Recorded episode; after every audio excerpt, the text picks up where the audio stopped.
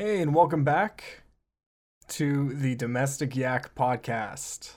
This is episode five. We got Ajax over there, and we got Eddie Elfman over here, and we're both we're a couple of whiskey boys today. Just going in dry, no lube.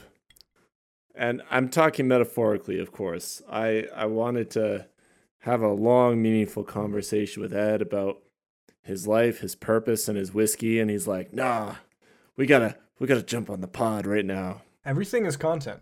Every conversation that we have that's slightly entertaining, we have to milk it for all it's worth and give it to our one listener in Texas. That's right. I know where you live. I know all your grandparents. So what? Uh, you still drinking the Kirkland brand Yeah, uh, scotch? yeah. So I feel a little bad because I'm not a, a Scotch whiskey drinker by by experience. Like literally, I was a Scotch whiskey virgin like last week, and so I bought a Kirkland size bottle, which is quite large, and Mhm.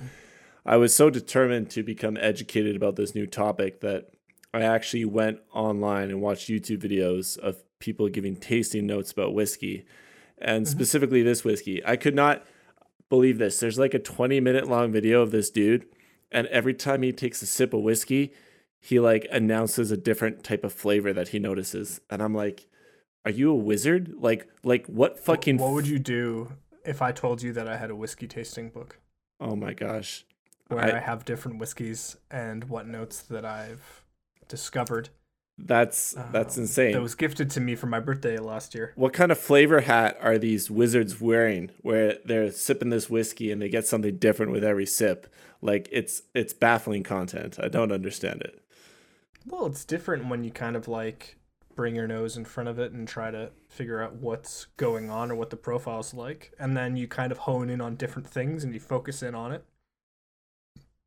So I've had a few whiskeys where I'm like, that's I'm pretty sure vanilla, coffee, and you can kind of go and you can you can focus on other ones. And I met a friend of mine who used to lead tasting classes out Oh at uh, things like the Wine and Beyond Did he have a mustache?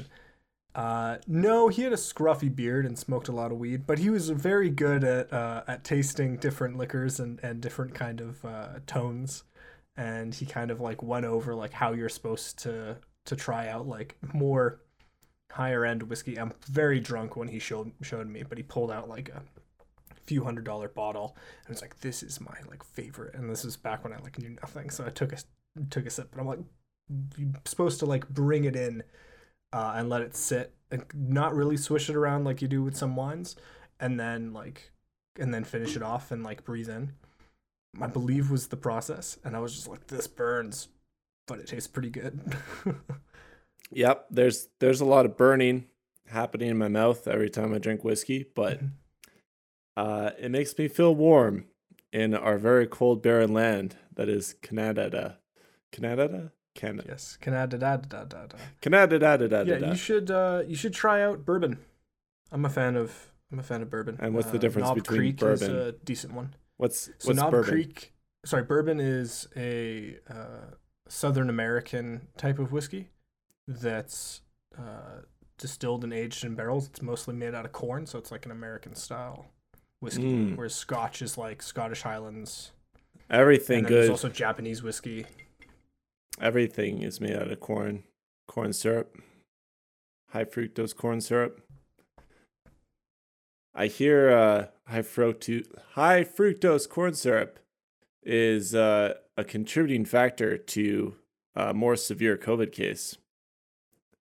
Well, that's interesting. I've listened to some uh, nutritionalists talk about the impact of having high percentages of, of fruits and vegetables that we're not used to consuming. And we're definitely not used to consuming corn in mass amounts.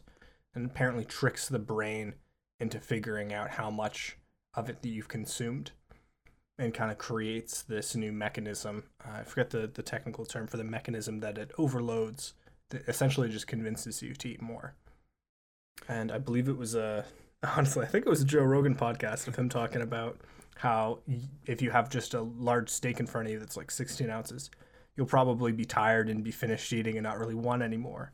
But if you put mashed potatoes and gravy and vegetables next to it, then there's certain things in the gravy and the mashed potatoes that tricks your mind into finishing it all and still being hungry and wanting dessert. Yeah, that was the episode where they had the carnivore diet guy on, I believe, and they were talking about just eating animals and animal organs and got to eat the liver and the, and all the That makes me really want to really want to try liver. Them talking about cutting it out and how the Comanche used to eat it fresh. I've been talking to a few people about that. I think I'm going to add that to my next my next shopping bill once I can go outside. once you can go outside. Yeah, I'm under mandatory quarantine because my partner has tested po- positive for COVID-19.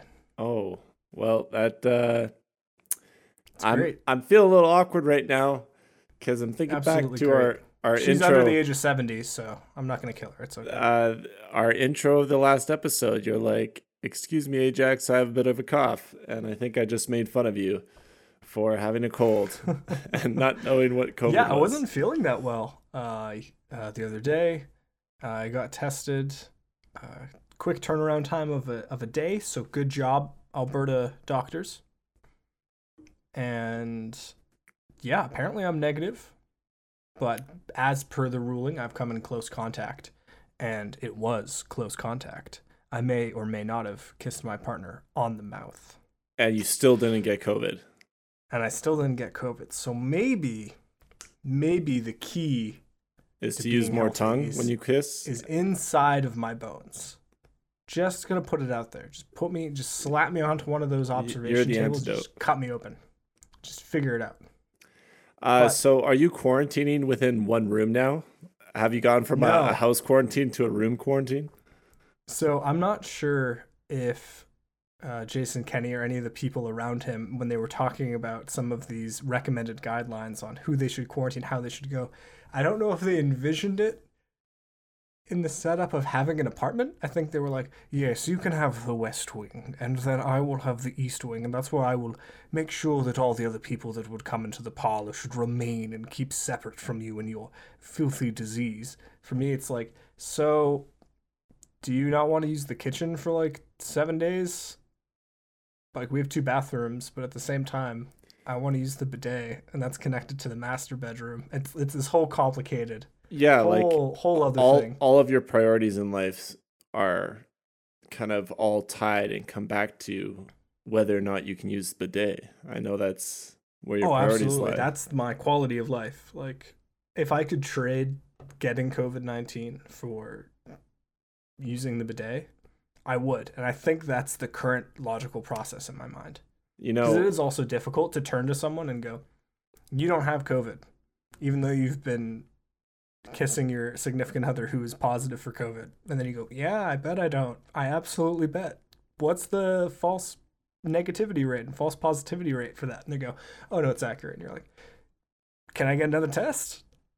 Like soon, so I can figure it out or not. And I kind of want to like comfort her throughout this whole process and not just like at a distance be like, you're okay. You're fine.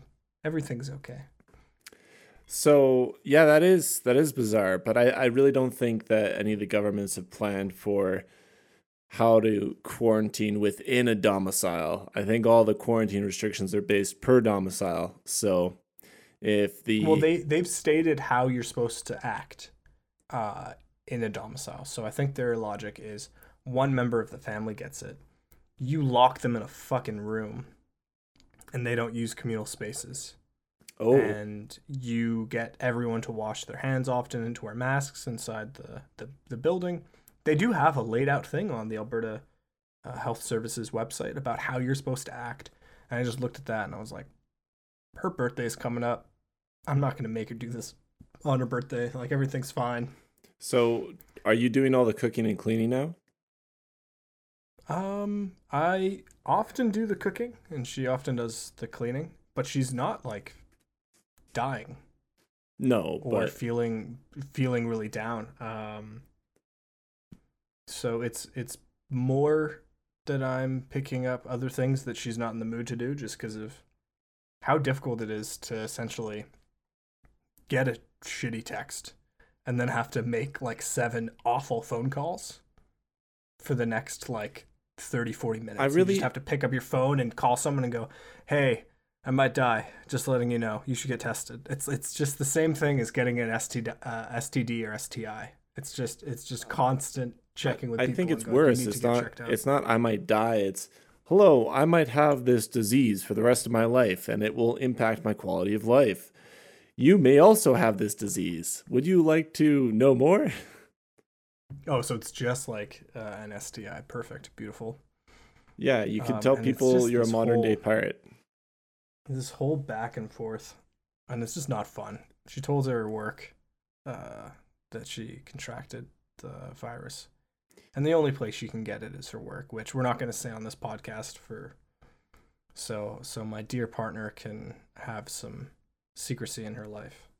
You've got to. and they were like they're like where could you have gotten it from where could it possibly have come from what did you do outside of work hours she goes motherfucker i went to work and then i tried to not come in because i was not feeling well all week and then you said no come in and you kept making me come in until you changed your rules i think it was like seven or eight people had tested positive on thursday so then they called their like upper upper management and go well, a lot of people are testing positive. Should we change our rules? And they go, yes. Now, if anyone shows any symptoms of COVID 19, they cannot come in at all. And then she called her supervisor after that rule was made and went, I have three symptoms. And they went, no, still come in. And then she came in and then that morning goes, ca- talks to the, the manager. He's like, hey, I'm sick. And he goes, you should leave then. Go home. That was it. And she got tested. That's all it's been. that is recklessly irresponsible. Oh, Which it's terribly irresponsible. ties into. she should sue. Yeah, I think there's money to be had there. Speaking of money, irresponsibleness, and diseases, we are becoming uh, modern day pirates. Okay, let me sell this to you. Here's my pitch. Yarg, I be sailing the scurvy digital seas with me and me crew of COVID 19 conspirators. We be having all of the Bitcoin. Yarg. Are you sold? If you you said Bitcoin, and I'm just fucking in, man. What is it? What's happening? Well, you see. Bitcoin news?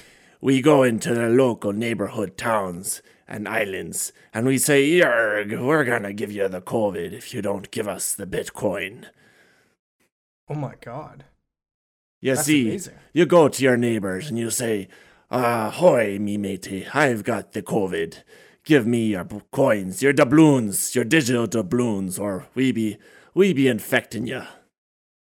You could just knock on doors with your mask. Your your identity's already concealed, and you just go, "Please put in the deposit into this one deposit number, or I will cough." Ha ha ha ha, and then you're good.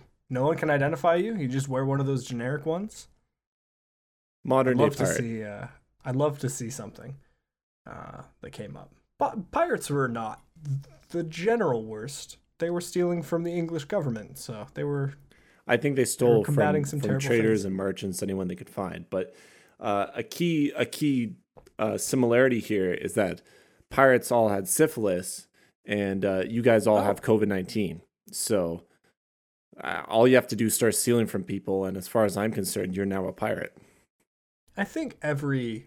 I think every uh, seafarer had syphilis of some sort. I'm pretty sure it was so common that it was difficult to not get syphilis, especially if you're traveling to the New World. Like Lewis and Clark had syphilis. Like all the modern day explorers, which like imagine a fucking time to be alive, right? Just Like you Having- just give someone like 500 bucks or or I guess the equivalent, you give someone a couple grand and they just go, "All right, you're going to fucking land somewhere where no one's been before or no one that you know has been before. Have fun."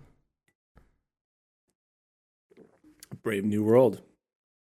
That'd be fucking amazing. Have you ever heard the tale of um uh, I think it's McGregor McGregor? Uh, no, I've not heard the the tale of first name same as last name. Yeah, yeah, it's very it's very strange. There's an interesting uh, behind the bastards episode on him uh, from a bit ago, but he was a very interesting scam artist who made his entire plan was to sell the prospect of new land somewhere in south in in the southern United States and he would trade uh, Irishmen and Englishmen fake money for their real money and just send them off to somewhere in Louisiana in like the middle of a, a swamp that he owned and called it some fantastical name for the location. And all these and he kept like approaching these noblemen and being like, all you have to do is just just show up and there's already so many friendly natives that want to work for you for free there's all these people they've already erected structures they've already set up farms they just need seeds planted it's going to be so easy. And he kind of like just kind of kept selling this super like uh this super biased dream like this wet dream that all these europeans had that they could move from being middle class and be upper echelons of society just by showing up somewhere. And he was like, Yeah, of course you can be the aristocracy of this new country that I've created that, where all the locals are super happy to work and be uh, subversive. And then he just took all these rich people or moderately rich people's money and they just got on a boat and they all showed up somewhere and they just fucking died. And none of them wanted to do anything or build anything.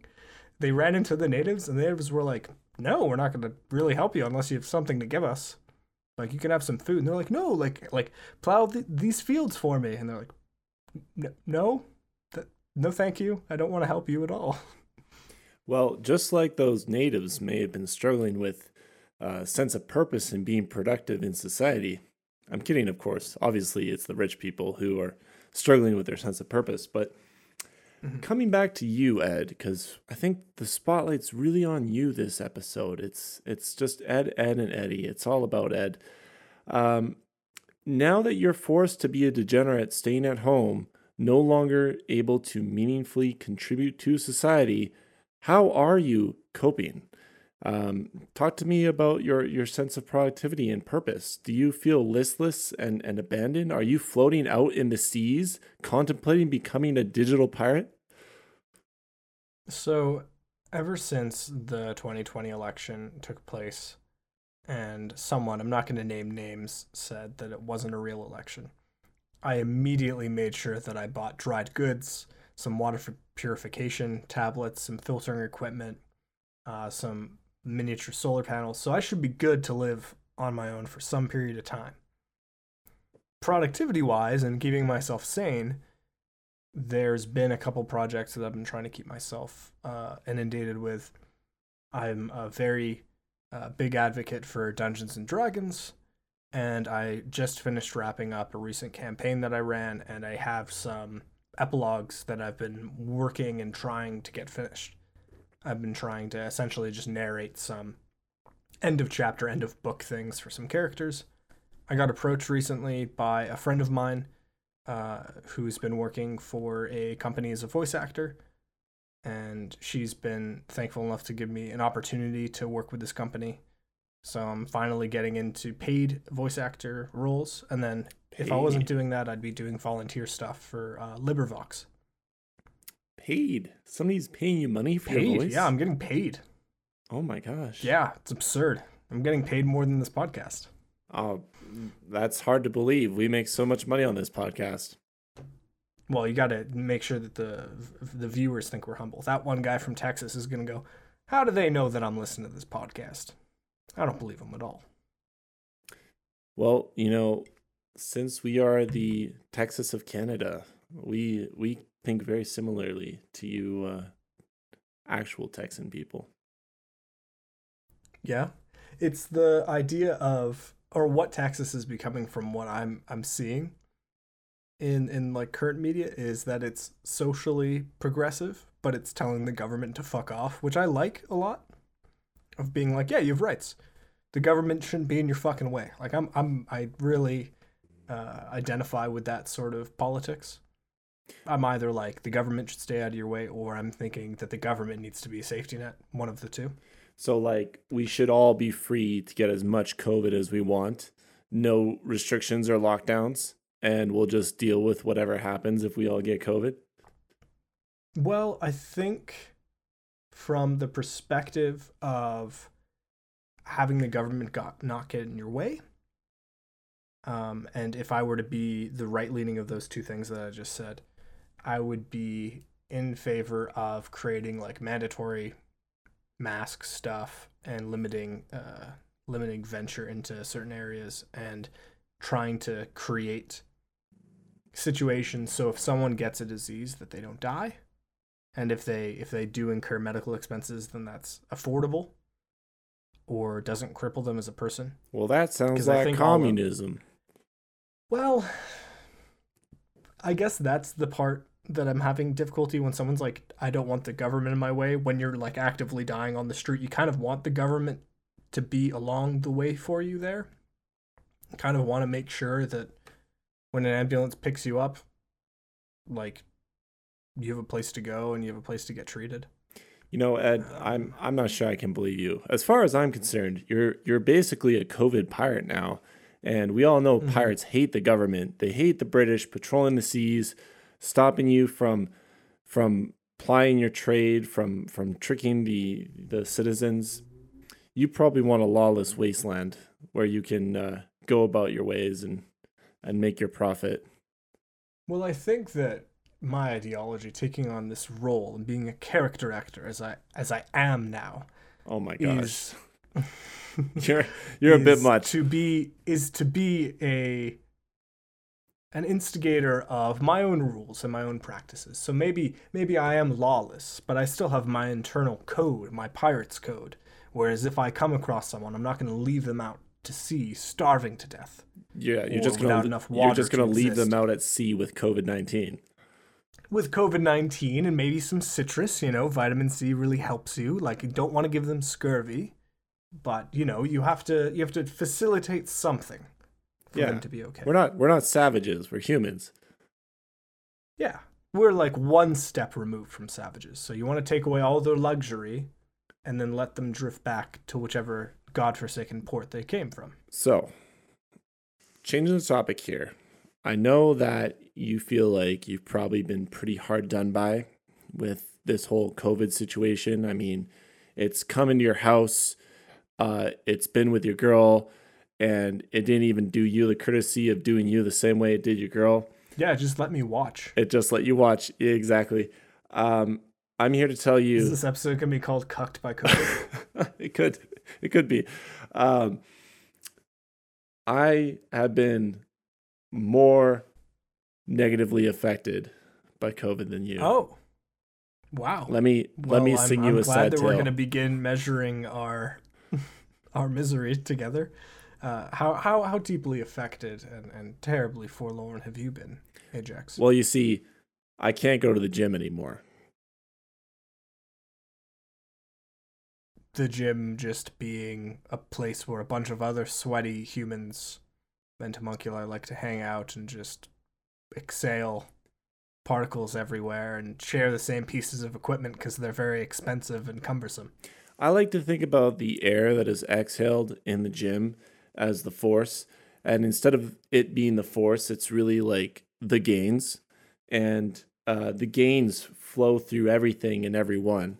And we're all participating in the gains together. And, and the, the goal of the gym is really to spend the most amount of time uh, consuming other people's recycled oxygen so that you can get the most gains. It's, it's really about the the length of time you spend in the gym and how much you breathe to get the the maximum effect of of the atmosphere. Yeah, it's disappointing that they really put a stop once this whole pandemic started. Uh, put a stop to the twin, uh, the twin Polish, uh, deep squat, where there's just two people deep squatting the same amount of weight and just looking at each other. And once they get to the bottom of the the hole, they just give each other a little kiss, and then they breathe out, and they just give each other a little kiss, and then they come back up, and it's another little bit of a kiss. I, I'm really sad that they it took all the the showmanship and the brotherhood out of working out together. So Um, so you refer to it as as the force, something that penetrates us and, and binds us, eh? yeah, yeah. Well, I mean, you got to understand that I've been going to the gym religiously for about five or six years now, doing heavy strength training, and I normally uh, basically wrap and form my identity around one central activity. I'm very shallow that way. So it's like, okay, I play video Yeah, games. but you said it's your religion, so it's yeah, fine. if, yeah, if you're it's, shallow. it's my religion. Like that's yeah. that's that's that's Yeah, acceptable. I don't I don't need to be a multi-dimensional person. I can be very single dimensional. Um, you know, once upon a time, it was video games. You you could say that I was the game that I played. Uh, you know, we're talking over 30 hours, probably a, a video game in a week, just just pumping those numbers up. And then after I turned 18, that actually transitioned and my new identity and, and, and reason for existing actually became soccer or uh, as you might know across the sea uh, a footy football and i was playing on as many teams as i could and as much soccer as i could at as competitive of a level as i could for as long as i could so uh, I started when I was 18, and then I was playing on two or three teams consecutively. We're talking anywhere from you know three to five games a week, sometimes with practices. And then while I was doing this, I was also going to the gym and doing strength training, and this was great. Um, I for a very long time had this belief that I could have worked a minimum wage job as a fry cook at McDonald's, but if I played enough soccer games, I would be happy that I could I could sustain myself. Now, what happened as a result of COVID-19 is that the the pie chart that represents my free time or or my allocation of time got massively shook up. So because of you know so many things being closed and, and opportunities being limited during the summer and the spring when the gym was still closed, right? Because we had an initial closure and then it opened and now we're closed again. During that initial closure, um, I wasn't like insanely fit or, or doing some crazy numbers. Like I was uh, lifting pretty heavy in January and February, but then but it was the summer. You were able to well, go for runs. You were able to be to yeah. be outside and be fully active. And, and, now that's kind of been taken well, away. Hold on, hold on. I'm building here. I'm building. This is a monologue. In the no, spring and summer, I did an insane amount of hiking. I literally was like, the gym's closed. I will go hiking out in the mountains every single opportunity I can, and that's what I did. And then the gym reopened, I came back on the very first day that the gym opened in the late, the tail end of the summer. And then I just started going, you know, uh, three to four times a week. Then I was like, well, this still isn't enough. I ended up moving to a new apartment even closer to my gym so that now I was a five minute walk away from my gym. Then I started going like five days a week. Then I started waking up at 5:30 a.m. and going to the gym like six days a week. So then I only had one day off from from the gym, and so I I sustained that that intensity for a number of months, and so. And you're there for how long? Like a couple hours each day? No, no. You're you're only allowed to book an hour long session, and so hmm. you generally go for the hour, and then depending upon uh, you know how much you feel like you need to get done that day, or if you've got work, you can stay later because at first they were a little uptight uh, about patrolling and making sure that people actually left at the end of their hour, but then they absolutely gave zero fucks and you could stay for 2 hours if you wanted. Nobody was paying attention. So the average workout was an hour to an hour and a half. Um, I didn't really hit the 2 hour mark anymore like I used to. Mostly because I was also going like essentially every single day. So why mm-hmm. COVID was so bad for me and and I was being a little facetious when I said it was worse for me than it was for you, was because I basically went from having a, a body type that was more lean and athletic and built for running and hiking to literally just being like the only thing that I do is heavy powerlifting. So I started seeing a change in my physique and, and my strength and everything, and just powerlifting, powerlifting, powerlifting, powerlifting. And now the gym is gone and that is a problem. It's minimum gone for four weeks, so I have a little bit of equipment at home, but I know that I will not be able to sustain the volumes and the weights that I need to maintain what I've what I've built over the last couple months. And so Yeah, that, and God help the people that are below you for your downstairs neighbors. Oh, like Oh God. doing deadlifts and living living above somebody is just a fucking awful thing to do. Like that's just some deadlifts at five thirty AM. Oh God, yeah. If you, especially if you're doing it at that early in the day. So you've seen it feels like a large portion of your pie chart, a large portion of your day or your personal space has been fundamentally removed, and and you don't have religion to fill that gap. You know, uh, I I tried going to God, but then he said, "Come behind this altar and uh, get on your knees and receive my Eucharist."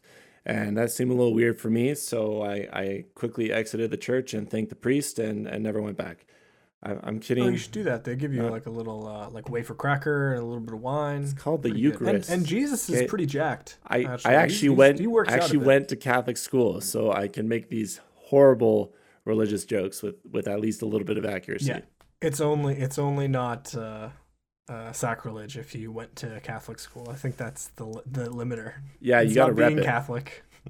Yeah, you got to rep it. Oh. But yeah, um, I am now in a very peculiar place because it's really easy to just go to the gym. And when you're in that building, when you have that routine, it's like, all right, it's time to work. It's time to get things done. And you you have a sense of productivity, you have a sense of accomplishment, you have a sense of purpose. Like when you go to the gym every day, the first thing, that that's what anchors your day. That's what guides you. You're like, okay, I'm going to go to the gym this morning and I'm going to bust out a workout. And then at the end of the day, you're like, okay, I'm going to go to the gym the next morning. And, and you plan out having clean clothes, your nutrition, you think about what you're going to do the next day. You can really just like base everything around that. And I think that is so useful because in the time really of COVID, proper reset. yeah, well, in the time of COVID 19, um, so many of us are living these monotonous life, like monotonous lives. But in spite of the monotony, there is no stable anchor or foundation. And what I mean by that is people don't have um, like a core activity or thing that is fundamentally healthy that they can just sort of use as a, a base and build scaffolding from and say, okay, like I'm missing my friends, I'm missing my family, I'm not able to go out as much, I can't go to the store, I can't go out to the restaurant, like the amount of time, things and people I can see is drastically limited. And to be able to have this huge amount of change and be able to adapt to it is very tough. But if you build a strong, stable base, then you can build scaffolding. So I- think everybody really need to look at COVID 19. You need to say, okay, like this is a fucking massive amount of change. I need to literally restructure my entire life right now. And I don't know how many of us have actually sat down and done that and said, okay, I'm just going to adapt to what's happening versus I'm actually going to restructure. Like that's what I went down and did. Like I I literally had this moment where I thought it's it's not going away. Things are not changing. It, we're never going to get back to normal. If we ever get back to normal, I, air quotes, if we ever get back to normal, what will normal look like? It's so far off in the future that I think you can't even reserve any hope for that day. You have to now just proceed, and I hate this expression, I fucking hate it the new normal. You have to now proceed like this is the new normal. The people who are still holding out hope, who are still waiting for things to go back to normal, are losing time and productivity. If anything, I would argue this time period that we're in is one of the most useful and potentially effective periods of self improvement you will ever get in your life. It's like the entire world is on pause or on slow motion, and you have all this time where you can do more for yourself than you've ever done before, but you've got to build that base. See, that's the issue with having a lot of time to self reflect and uh, self reform. Is if you have people that have suddenly had their world ripped out from under them, then they're going to look. Honestly, my, my best advice that I can give anybody is to look inside and be reflective on how you are and how comfortable you are being yourself, being alone, being your own human being in your own in your own vessel. Yeah, having introspection but a lot of people, and especially this year, have looked outwards towards someone who has a better answer, whether it be uh, someone saying that an election's fraudulent or saying that the government's trying to take extra control of you, and they're they're reaching out and they're trying to grab comfort in someone explaining all the issues away, and that that can be fair and that can be absolutely valid if you're thinking, okay, something, the world's not safe, the world's not doing okay. But as a human being, you need to be able to breathe in, breathe out, and go, wow, I'm alive, I'm safe, I'm listening to a podcast, so I'm doing a lot better than everybody else in the world. My family might be doing okay, my family might be doing safe. And to take a lot of gratitude and, and heartfelt emotions about that, and then kind of walk towards whatever's coming next with more with more confidence. And to be to go okay we're doing all right. We can take it a few steps at a time now. As opposed to just going everything's fucked. My world's upside down. Everything's changed. And i think that that's a new skill that people are learning that they used to have especially before social media and the internet. They used to be able to sit alone for a few days with their thoughts and the world that's going around them and not really have much to do not have much things planned out and just kind of exist when they're done their chores or they're done their other processes and now it's we're kind of re inviting this part of what it means to be human is just being happy with your own mind. Okay, I got I got a really terrible metaphor to describe Of this, course, just just give it- but it. here it is. All right. It's like you're Piper Perri surrounded by a bunch of big black dicks, and there's just so many big black dicks demanding your attention and Piper and, Perry? Yeah, yeah. Who's Piper Perri? She's the porn star from the meme, the the white chick Okay, so surrounded by we're black dudes. referencing a meme of, of, a, of, a, of a petite young blonde woman Yes. surrounded by five very eager, attractive looking young black gentlemen. Yes. All right, Yes. just okay. just putting reference out there for all of our listeners. So there's Okay. too many ticks. Is that what you're okay. saying? So listen, listen. Okay. okay. Um, somebody who's getting overwhelmed and flustered during COVID nineteen, who is going through these constant, you know, uh, mental crises, is like the equivalent of being Piper Perri and just having far too many big black dicks to deal with, right? Uh, You know, one big black dick is Facebook, another big black dick is Twitter, another one's Instagram. You know, like uh, there, there are all these different things that demand our attention and are these external influences that are competing for our time and what we care about. And you're like, man, I just love all these big black dicks. Like, I want to give all of them the same time and attention that they require. But almost inevitably, some of the big black dicks will be neglected. And you have to learn how to rebuild your life and say, you know what? Maybe, maybe one day I'm ready for a gangbang, but right now I'm just going to deal with a couple big black dicks and not all of them. And and this selective, Or maybe uh, even not even have any of the, the big black yeah, gentlemen. may- maybe maybe uh, Piper Perri, I, I don't remember her name, uh, is happy just hanging out and just being herself for a short period of time and just being comfortable and just going, you know, I, I do have some, you know, some we just we got to take this and, metaphor to completion here, okay? and I'm happy. So and yeah, and, and she just th- deals here's the with herself before focusing on the external stressful world around her and performing up to the task Yeah, of yeah, having but all these different these different uh, extraneous things to deal with. here's the thing like i learned this and especially in 2020 i've come to the point where i got so polarized that i made some more extreme decisions that i hadn't made before which was extreme decisions like i'm going to deliberately not spend time on facebook. I am going to delete the facebook app off my home screen. I'm going to spend less time on instagram. I'm going to spend less time on snapchat. I found that my brain was getting so scrambled from all these competing information sources and everywhere you went it was an echo chamber. Like especially when it came to COVID-19 news like you turn on the TV and here's the latest update on and fatalities and infection rates. You turn on Facebook right? You you see uh, a similar version similar information you know with memes and other people's opinions. And you see that on all these different platforms. And it, it got to the point where I'm like, how do I get away from it all? Like everywhere I turn, there's just a big black dick waiting to be sucked, and I don't have enough saliva or mouth space for all of these big black dicks.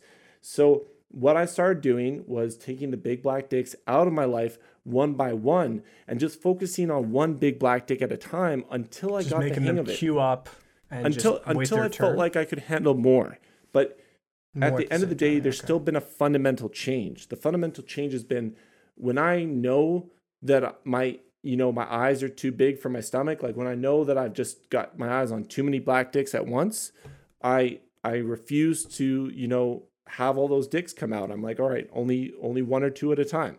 And it's about sustainably like valuing your time and just saying, all right, like I'm going to do one thing at a time. I'm going to do it well. Like if I'm going to read a book, I'm going to read a book. If I'm going to listen to something, I'm going to listen to something.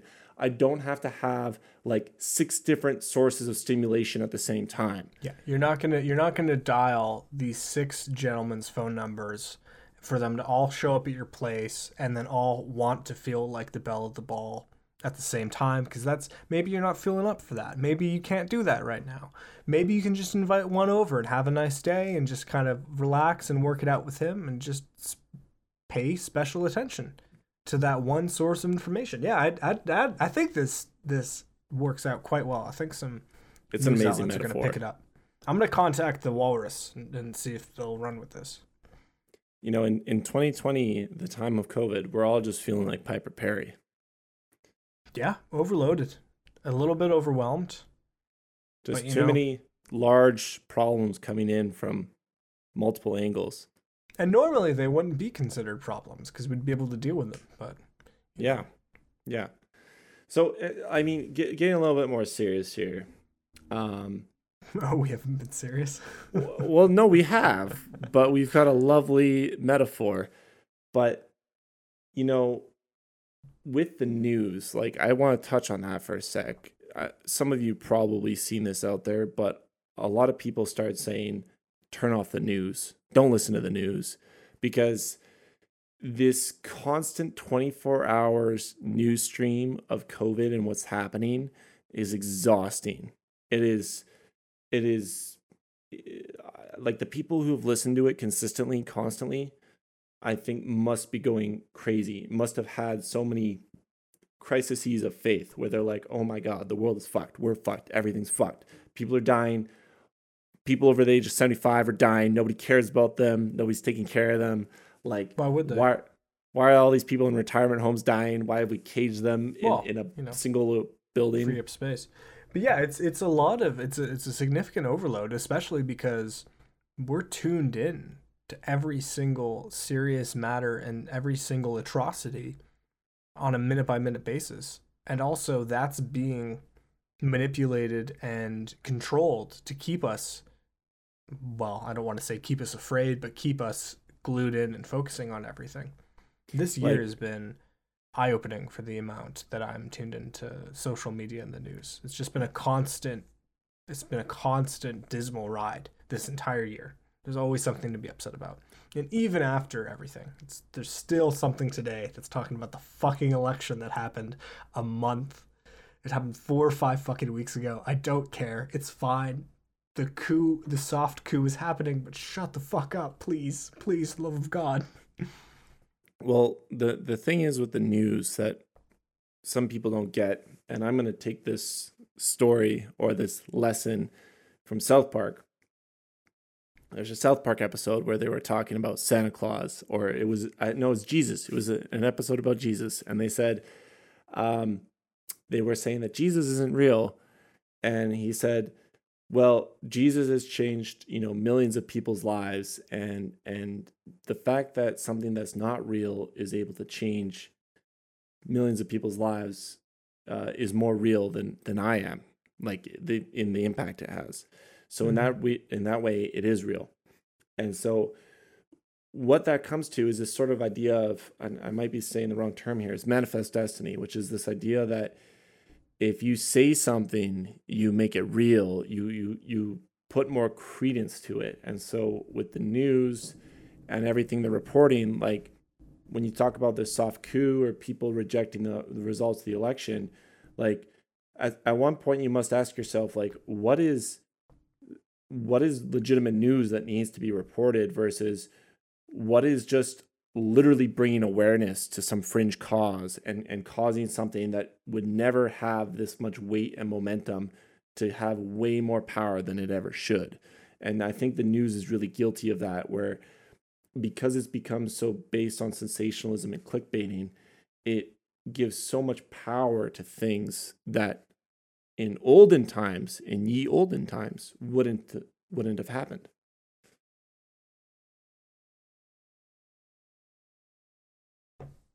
Yeah, absolutely agree. I think right now we're in such a weird nexus of human history where we've truly created something that's outpaced us and outpaced our mind's ability to to deal with anything. And the over intuitiveness of everything is just is just blinding. Well- like I remember I had a conversation at the beginning of the year with a dear friend of mine and I was like fucking Iran's launching missiles out towards an American airbase. And he's like, "Oh, you know, like that's like that's bad. Obviously that's bad. Like this is in uh uh repercussion for the Qasem Soleimani kill or murder. And Iran's launching all these weapons and I'm like, this is really fucking this is really fucked up. This is really bad. And he comes back to me and he goes, "Yeah, but think about it this way like how is this this event that's happening halfway around the world going to affect you and i was like okay that's fine it's fair It's not. It's not in my backyard. and then a plane got hit by the iranian government that had a couple hundred people on board 65 of them i think um, sorry if i'm if i'm messing up the number were canadian citizens and i knew them and my coworker knew them. And they're people that i cared about. People that i didn't know were over there for that period of time. People that taught me in university. And that flipped a switch. Absolutely to go. If something's happening halfway around the world or quarter way around the world and you go doesn't really affect me that deeply. Like what what's it going to really impact my life? And that kind of just takes away some fucking air out of my tires of going is it really like only matter if it's happening to you? Because it did happen. And the only thing that made me feel worse was because of the actions of, of, of, it hitting closer to home. And the fucking rage that i felt afterwards. It's just it's just unimaginable and, and it and it is heartbreaking. But we need to be able to to quantify it and qualify it in ourselves and to move forward in the world. So i think that it is human and it is natural to be able to measure things that are going on in the world. But to research the topic as much as possible keep tabs on what, what's going on and don't rely on base in- instincts to go i'm upset because x you should say okay well why did the iranians shoot down this plane? Why were they on edge? All right well they were upset about the Qasem Soleimani assassination. Okay, why did that happen? It's like, okay, because Trump's a fucking idiot and would assassinate anybody. Okay, why was Qasem Soleimani put on the list? Okay, he was an Iranian war hero that was responsible for all the Iran, right. Iraq, and it kind of keeps going in. But at, at a certain point, you need to understand to be educated, and go, how did it get to this point? You shouldn't just be upset blindly. You need to understand that it's a very complex system, and I think that your energy is better suited in looking into these matters and understanding them than they are just being full of despair or being angry. Well, we live we live in outrage culture, right? Where Mm. there's there's so much graphic horrible things happening. Like uh, South Park loves to constantly make fun of this of how many school shootings there are to the point that it it almost becomes normalized. Right? This is this idea that these horrible events or things of a very graphic nature can take place and we become desensitized, we become numb. And so then the pendulum swings in that direction, and then it might swing back in the other direction where it's like, well, now we're going to be outraged about everything. We're going to have PC culture. We're going to get really concerned about about titles and and what people's names are and what they are not and and how to refer to people and and what's okay to say and what's not and what is the connotative meaning of a word versus the objective meaning. You know, like we have all these battles about language. Yeah, and, And ultimately- loves a binary. They don't like a, a spectrum of response to an issue. They Yeah. want they want outrage or they want or they want absolute love. There's no in between. When people are people are complex, issues are complex. You shouldn't just go, "Fuck you, Ellen DeGeneres. I heard you mistreated somebody. I don't give a fuck about you anymore." Like the way I see it is we need to be a lot more like a, a seasoned battle commander. And I'm borrowing a little bit of this from the, the fictions I read, but in my mind, anybody who is a, a seasoned battle commander, somebody who's had military command and, and has commanded troops and, and been in uh, skirmishes and, and incursions, would have gone through enough stuff and learned the hard lessons that I am almost certain that they would have this philosophy or this understanding that they are only going to care or worry about things that are within the sphere of their control. And, and that is to say that you're not going to be emotionally enslaved to things outside of your control. And this isn't for me to say that empathy should be dead in the world. No. But let me use a classic example. Let's talk about the 2011 uh, World Trade Towers event. Obviously, very shocking. 2001. 2001. Yes. Wow. Yes. That is the whiskey talking, everyone. Anyways, back to 2001, not 2011. In the 2001 Trade Towers event, it was horrible. It was awful. Um, obviously affected Americans and people closer to that area a lot more than Canadians, for example. But devastated us, but yeah, absolutely. I personally, you know, aside from being a child, also didn't have a lot of uh, emotions tied up in the event. I recognize it for what it is. I know that it's bad. However, my pragmatism is such that I'm like, well, I don't have control over this event.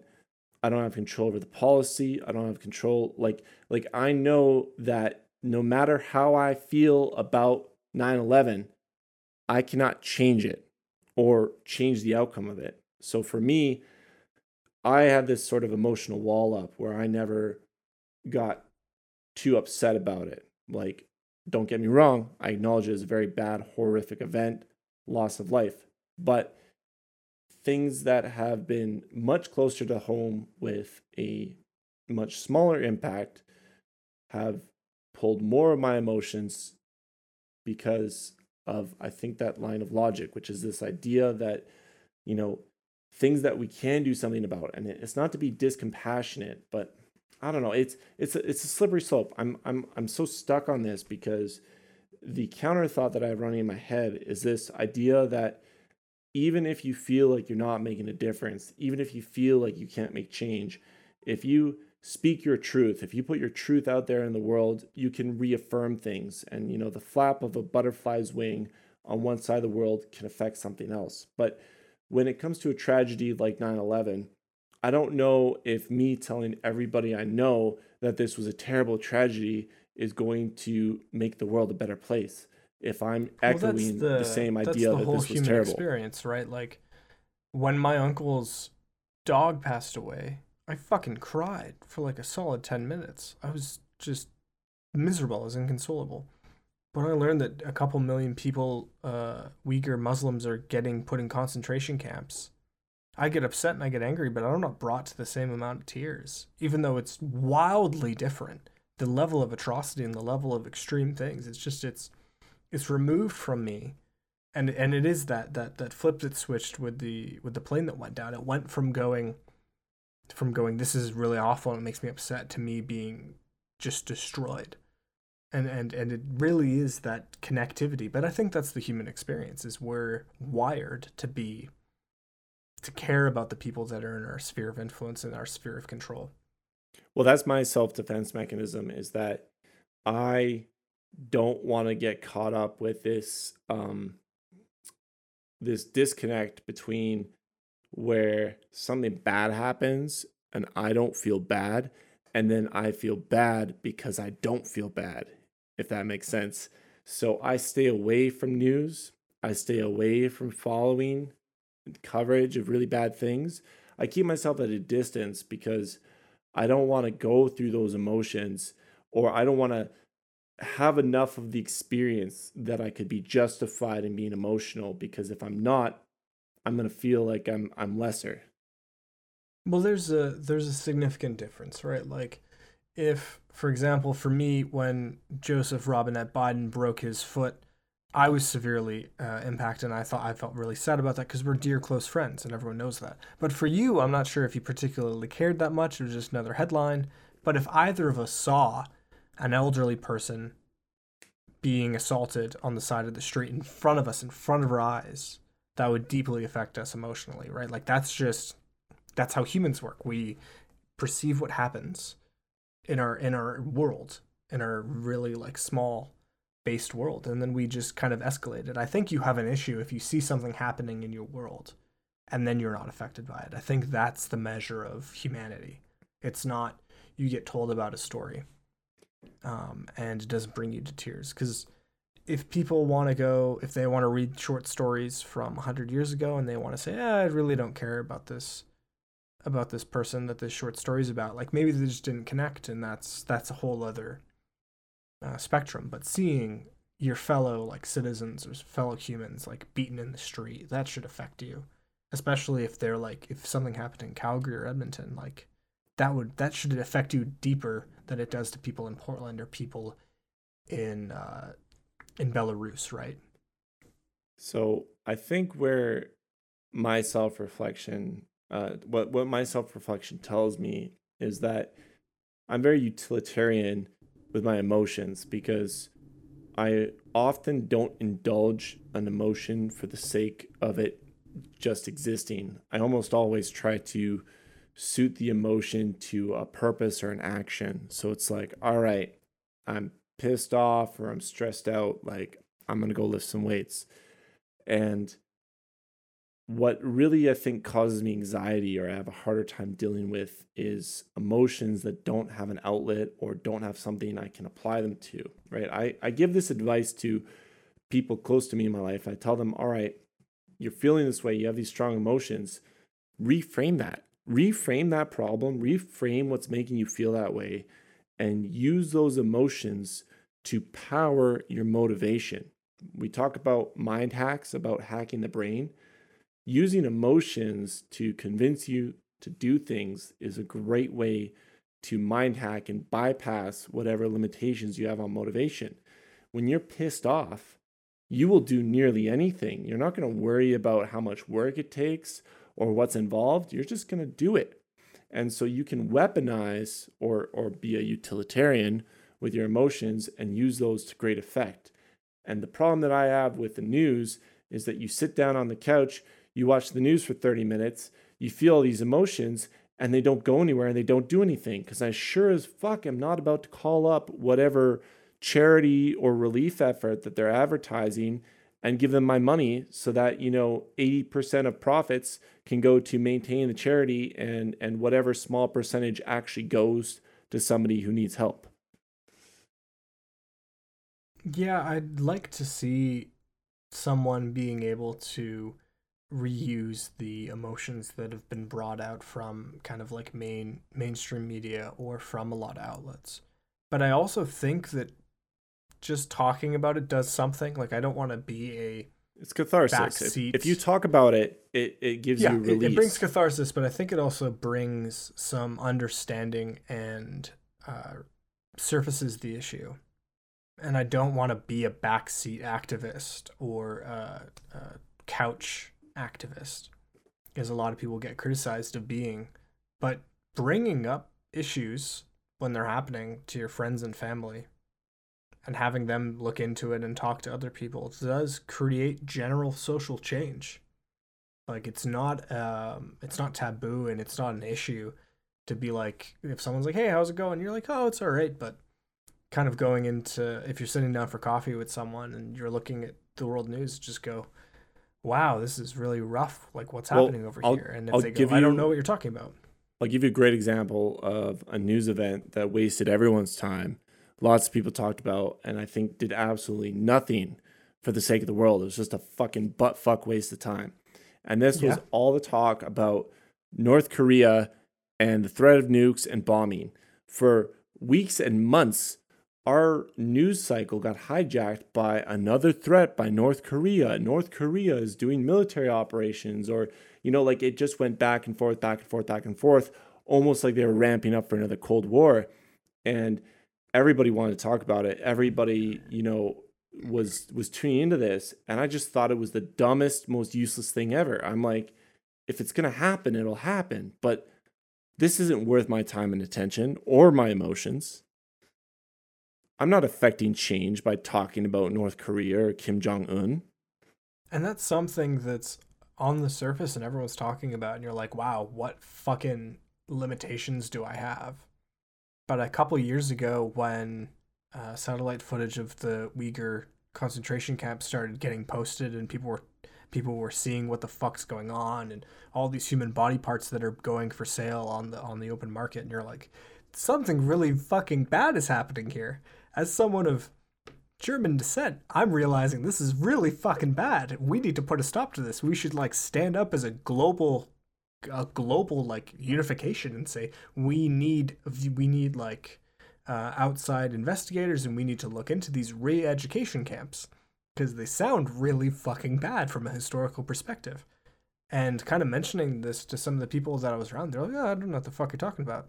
they're like, oh, like something's going on. I'm like, yeah, like they're very opposed to this group of people, especially in this section of, of China. Like we should look into that. And then I think it got a lot more headroom when Mulan came out because they filmed in that province of China.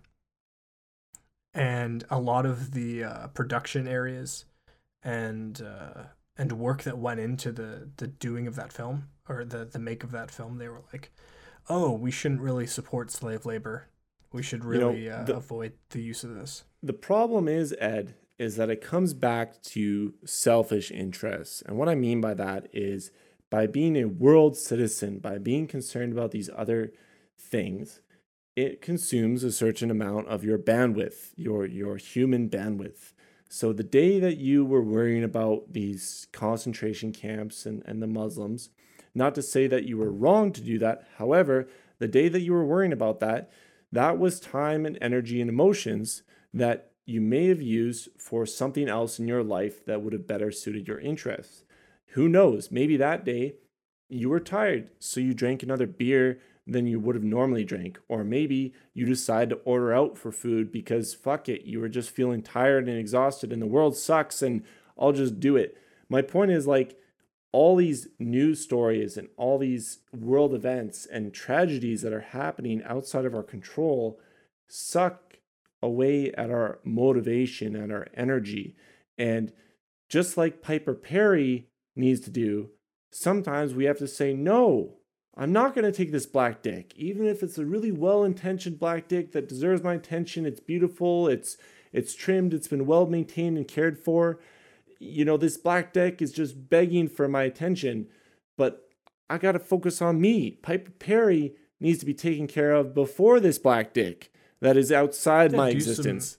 Some, some self reflection, Piper Perri. And uh, thank you all for listening to our Piper Perri special, where we talk specifically to this uh, hero and feminist icon, Piper Perri. Um, you can reach us at domesticyakpod at gmail.com. I'm looking forward to all your angry messages. I'm waiting. I just want I just want to get them. I just want to take them. I want to eat them, and I want to I want to have a conversation whether it be delayed or whether it's something else.